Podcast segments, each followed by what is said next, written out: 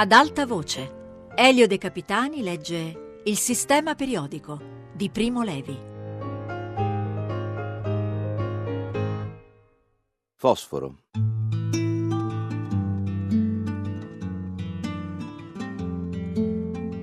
Nel giugno 1942 parlai a viso aperto col tenente e col direttore. Mi rendevo conto che la mia opera stava diventando inutile, anche loro se ne rendevano conto e mi consigliarono di cercarmi un altro lavoro in una delle non molte nicchie che la legge ancora mi concedeva. Stavo inutilmente cercando quando un mattino, cosa rarissima, fui chiamato al telefono delle cave. Dall'altro capo del filo una voce milanese che mi parve rozza ed energica e che diceva di appartenere ad un dottor Martini, che mi convocava per la domenica seguente all'Hotel Suisse di Torino, senza concedermi il lusso di alcun particolare però aveva detto proprio Hotel Suisse e non albergo svizzera, come avrebbe dovuto fare un cittadino ligio. A quel tempo, che era quello di Starace, a simili piccolezze si stava molto attenti e gli orecchi erano esercitati a cogliere certe sfumature. Nella hall, mm, scusate, vestibolo, dell'Hotel Suisse, anacronistica oasi di velluti, penombre e tendaggi, mi attendeva il dottor Martini che era prevalentemente commendatore, come aveva appreso poco prima dal portiere. Era un uomo tarchiato sulla sessantina, di statura media, abbronzato, quasi calvo. Il suo viso aveva tratti pesanti, ma gli occhi erano piccoli ed astuti, e la bocca, un po' storta a sinistra come in una smorfia di disprezzo, era sottile come un taglio. Anche questo commendatore si rivelò alle prime battute un tipo sbrigativo e compresi allora che questa curiosa fretta di molti italiani ariani nei confronti degli ebrei non era casuale. Fosse intuizione o calcolo, rispondeva ad uno scopo.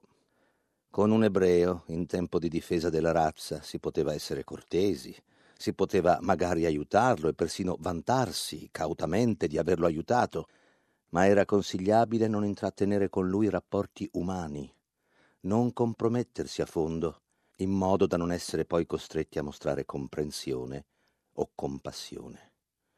Il commendatore mi fece poche domande, rispose evasivamente alle mie molte e si dimostrò uomo concreto su due punti fondamentali. Lo stipendio iniziale che mi proponeva ammontava ad una cifra che io non avrei mai osato chiedere e che mi lasciò attonito.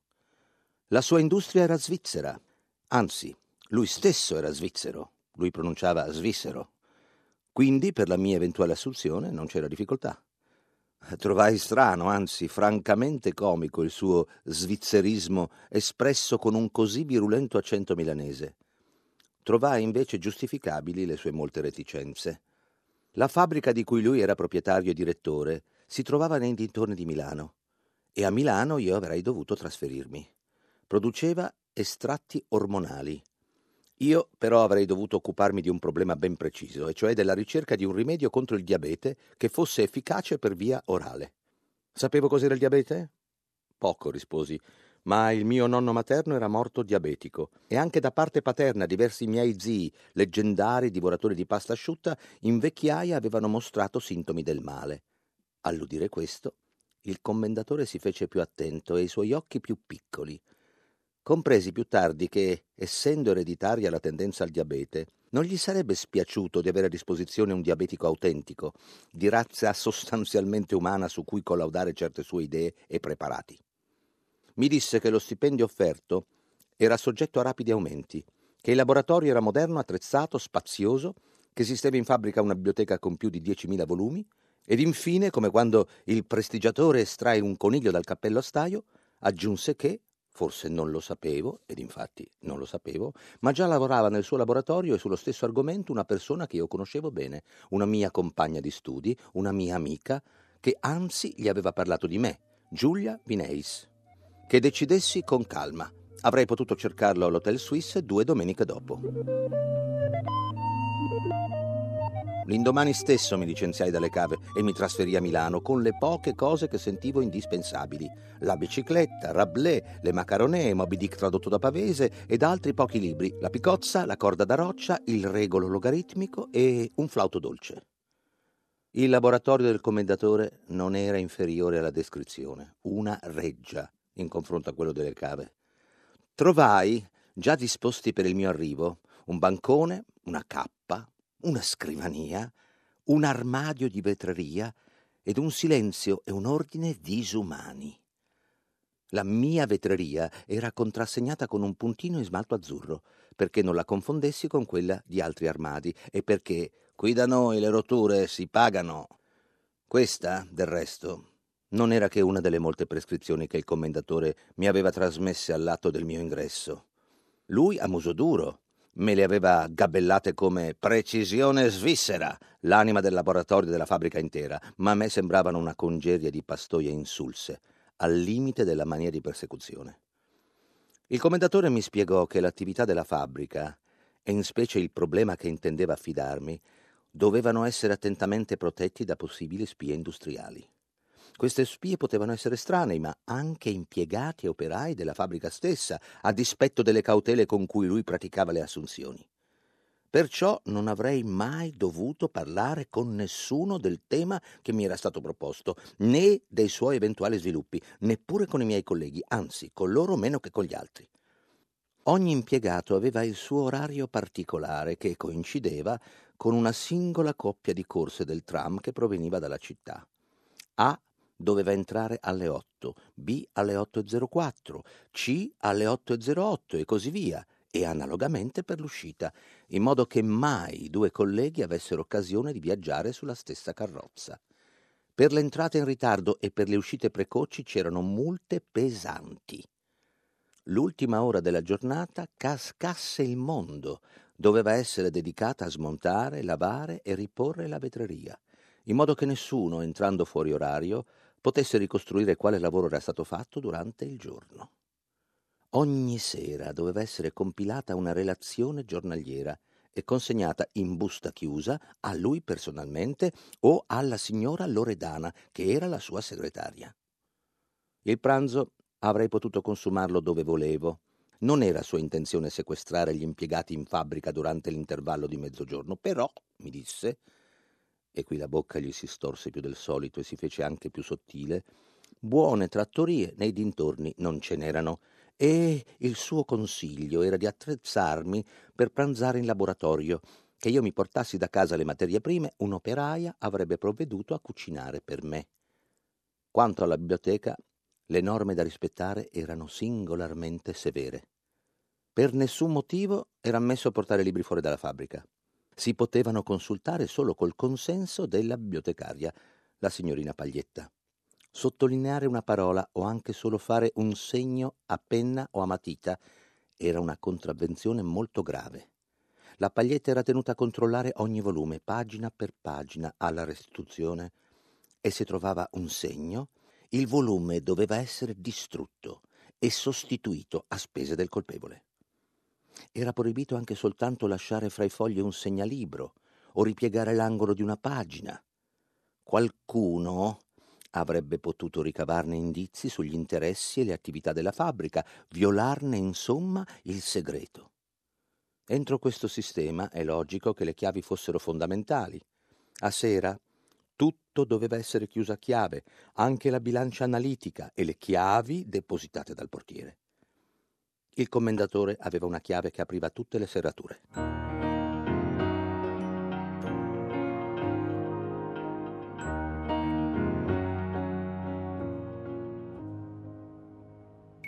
Questo viatico di precetti e divieti mi avrebbe reso permanentemente infelice se, entrando in laboratorio, non avessi trovato Giulia Vineis, tutta tranquilla, seduta accanto al suo bancone.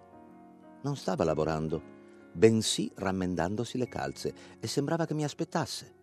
Mi accolse con familiarità affettuosa e con un sogghigno pieno di sottintesi.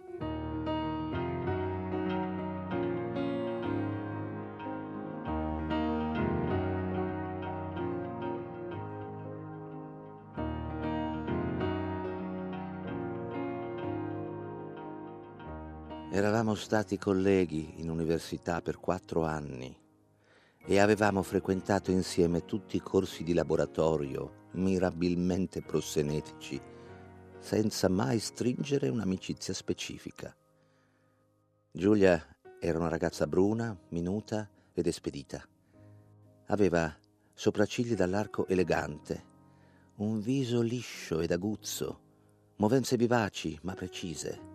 Era più aperta alla pratica che alla teoria, piena di calore umano, cattolica, senza rigidezza, generosa ed aruffona. Parlava con voce velata e svagata, come se fosse definitivamente stanca di vivere, il che non era affatto. Era lì da quasi un anno, sì. Era stata lei a fare il mio nome al commendatore. Sapeva vagamente della mia situazione precaria alle cave. Pensava che io andassi bene per quel lavoro di ricerca. E poi, perché non dirlo? Era stufa di stare sola ma che non mi facessi illusioni. Era fidanzata, fidanzatissima, una faccenda complicata e tumultuosa che mi avrebbe spiegato poi. E io? No, niente ragazze. Male. Avrebbe visto lei di darmi una mano, leggi razziali o no, tutte storie che importanza potevano avere. Mi raccomandò di non prendere troppo sul tragico le fisime del commendatore. Giulia era una di quelle persone che, apparentemente senza fare domande e senza scomodarsi, sanno subito tutto di tutti, il che a me, chissà perché, non avviene. Perciò fu per me una guida turistica e un interprete eccellente. In una sola seduta mi insegnò l'essenziale, le carrucole riposte dietro lo scenario della fabbrica e i ruoli dei principali personaggi. Il commendatore era il padrone, benché sottoposto ad altri oscuri padroni di Basilea. Tuttavia chi comandava era la Loredana, e me la indicò dalla finestra del cortile. Alta, bruna, formosa, volgarotta, un po' sfiorita, che era la sua segretaria e la sua amante. Avevano una villa sul lago e lui, che era vecchio ma mandrillo, la portava in barcavela. C'erano delle foto in direzione. Non le avevo viste? Anche il signor Grasso dell'ufficio personale stava dietro alla Loredana, ma per il momento lei, Giulia, non aveva ancora potuto stabilire se c'era già andato a letto o no mi avrebbe tenuto al corrente. Vivere in quella fabbrica non era difficile, era difficile lavorarci per via di tutti quegli impicci. La soluzione era semplice, bastava non lavorare. Lei se n'era accorta subito ed in un anno, modesti a parte, non aveva fatto quasi niente, non faceva che montare gli apparecchi al mattino, tanto per soddisfare l'occhio, e smontarli alla sera, secondo le prescrizioni. Le relazioni giornaliere le faceva di fantasia. A parte quello, si preparava il corredo, dormiva abbondantemente, scriveva lettere torrenziali al fidanzato e, contro le prescrizioni, attaccava discorso con tutti quelli che le venivano a tiro con l'Ambrogio, mezzo intronato, che accudiva ai conigli per gli esperimenti, con la Michela, che custodiva tutte le chiavi e probabilmente era una spia del fascio, con l'Avarisco, l'operaietta che secondo il commendatore avrebbe dovuto prepararmi il pranzo, col Maiocchi, legionario di Spagna, impomatato e donnaiolo, e imparzialmente col Moioli, pallido e gelatinoso, che aveva nove figli, che era stato del Partito Popolare, e i fascisti gli avevano rotto la schiena a bastonate. L'Avarisco, mi precisò, era una sua creatura. Le era affezionata e devota e faceva tutto quello che lei le comandava, comprese certe spedizioni nei reparti di produzione degli opoterapici, vietati ai non addetti, da cui tornava con fegati, cervelli, capsule surrenali ed altre frattaglie pregiate. Anche l'Avarisco era fidanzata e fra loro due correva una profonda solidarietà ed un intenso scambio di confidenze intime. Dall'Avarisco, che essendo addetto alla pulizia aveva accesso a tutti i reparti, aveva saputo che anche la produzione era avviluppata in una fitta bardatura antispia. Tutte le tubazioni d'acqua, vapore, vuoto, gas, nafta, eccetera, correvano in cunicoli o incassate nel cemento e solo le valvole erano accessibili. Le macchine erano coperte con carter complicati e chiusi a chiave. I quadranti dei termometri e manometri non erano graduati, portavano solo segni colorati convenzionali. Ben inteso. Se io avevo voglia di lavorare e se la ricerca sul diabete mi interessava, che facessi pure, saremmo andati d'accordo lo stesso, ma che non contassi sulla sua collaborazione perché lei aveva altro da pensare. Poteva invece contare su di lei e sull'avarisco per quanto riguardava la cucina. Loro, tutte e due, dovevano fare allenamento in vista del matrimonio e mi avrebbero fatto dei mangiari da far dimenticare le carte anonarie e il razionamento. A me non sembrava tanto regolare, che si facessero cucine complicate in un laboratorio, ma Giulia mi disse che in quel laboratorio, oltre a un certo misterioso consulente di Basilea, che sembrava imbalsamato, veniva una volta al mese, del resto abbondantemente preannunciato, si guardava intorno come se fosse in un museo e se ne andava senza aprire bocca, non entrava mai anima viva e si poteva fare tutto quello che si voleva pur di non lasciare tracce. A memoria d'uomo, il commendatore non ci aveva mai messo piede. Pochi giorni dopo la mia assunzione, il commendatore mi chiamò in direzione e in quella occasione notai che le foto con la barca vela, del resto assai castigate, c'erano proprio. Mi disse che era tempo di entrare in argomento. La prima cosa che dovevo fare era di andare in biblioteca a chiedere alla paglietta il Kern, un trattato sul diabete. Io conoscevo il tedesco, non è vero? Bene. Così avrei potuto leggerlo nel testo originale e non in una pessima traduzione francese che avevano fatta fare quelli di Basilea. Lui, lo ammetteva, aveva letto solo quest'ultima, senza intenderne molto, ma ricavandone la convinzione che il dottor Kern era uno che la sapeva lunga e che sarebbe stato bello essere i primi a tradurre in pratica le sue idee. Certo, scriveva in un modo un po' involuto, ma a questa faccenda dell'antidiabetico perorale quelli di Basilea, e in specie il consulente imbalsamato, tenevano molto. Che mi prendessi dunque il kern e me lo leggessi con attenzione. Poi ne avremmo riparlato insieme. Ma intanto, per non perdere tempo, avrei potuto incominciare a lavorare. Le sue molte preoccupazioni non gli avevano concesso di dedicare al testo l'attenzione che meritava, ma due idee fondamentali ne aveva pure ricavate e si sarebbe potuto cercare di collaudarle in pratica. La prima idea riguardava gli antociani. Gli antociani, come lei sa benissimo, sono i pigmenti dei fiori rossi e azzurri. Sono sostanze facili da ossidare e disossidare, tale è anche il glucosio, e il diabete è un'anomalia dell'ossidazione del glucosio. Dunque, con gli antociani si poteva tentare di ristabilire una normale ossidazione del glucosio. I petali dei fiordalisi sono molto ricchi di antociani. In vista del problema, lui aveva fatto seminare tutto un campo a fiordalisi, raccogliere i petali ed essiccarli al sole, che io provassi a farne estratti, a somministrarli ai conigli ed a controllare la loro glicemia. La seconda idea era altrettanto vaga ad un tempo semplicistica ed arruffata. Sempre secondo il dottor Kern, nella interpretazione lombarda del commendatore, l'acido fosforico aveva importanza fondamentale nel ricambio dei carboidrati. E fin qui c'era poco da obiettare.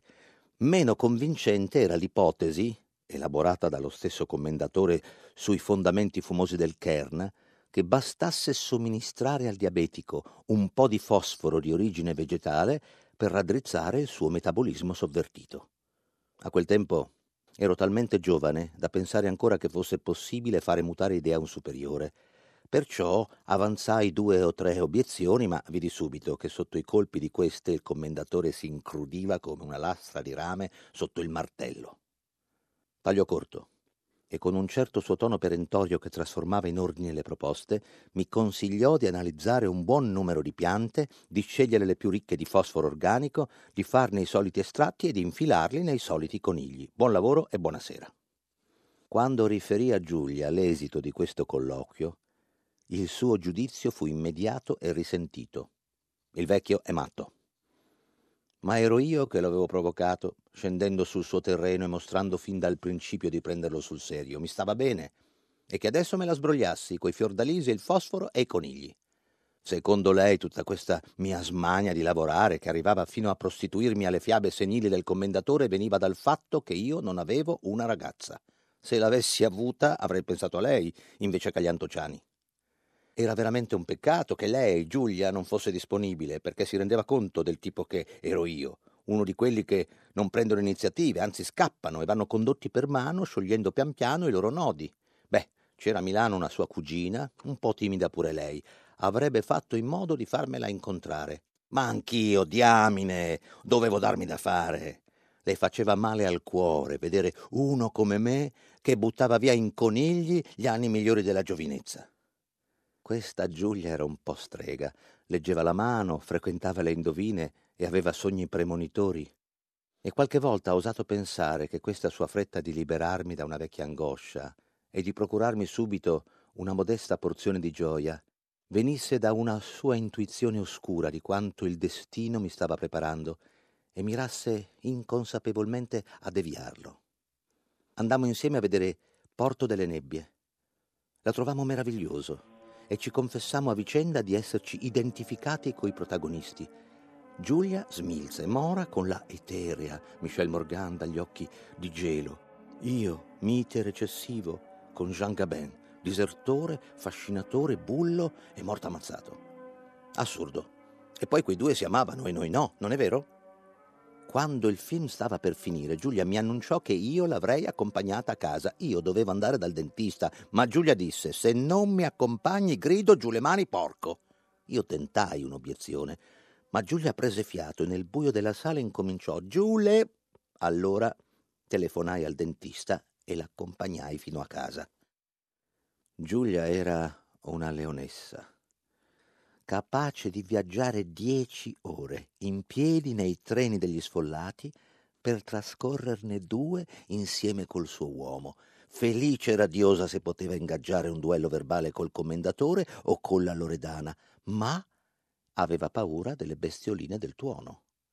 Mi chiamava ad espellere un ragnetto dal suo banco di lavoro, non dovevo però ammazzarlo, ma metterlo in un pesafiltri e portarlo fuori nell'aiola. E questo mi faceva sentire virtuoso e forte come Ercole davanti all'idra di Lerna e insieme tentato perché percepivo la intensa carica femminile della sua richiesta.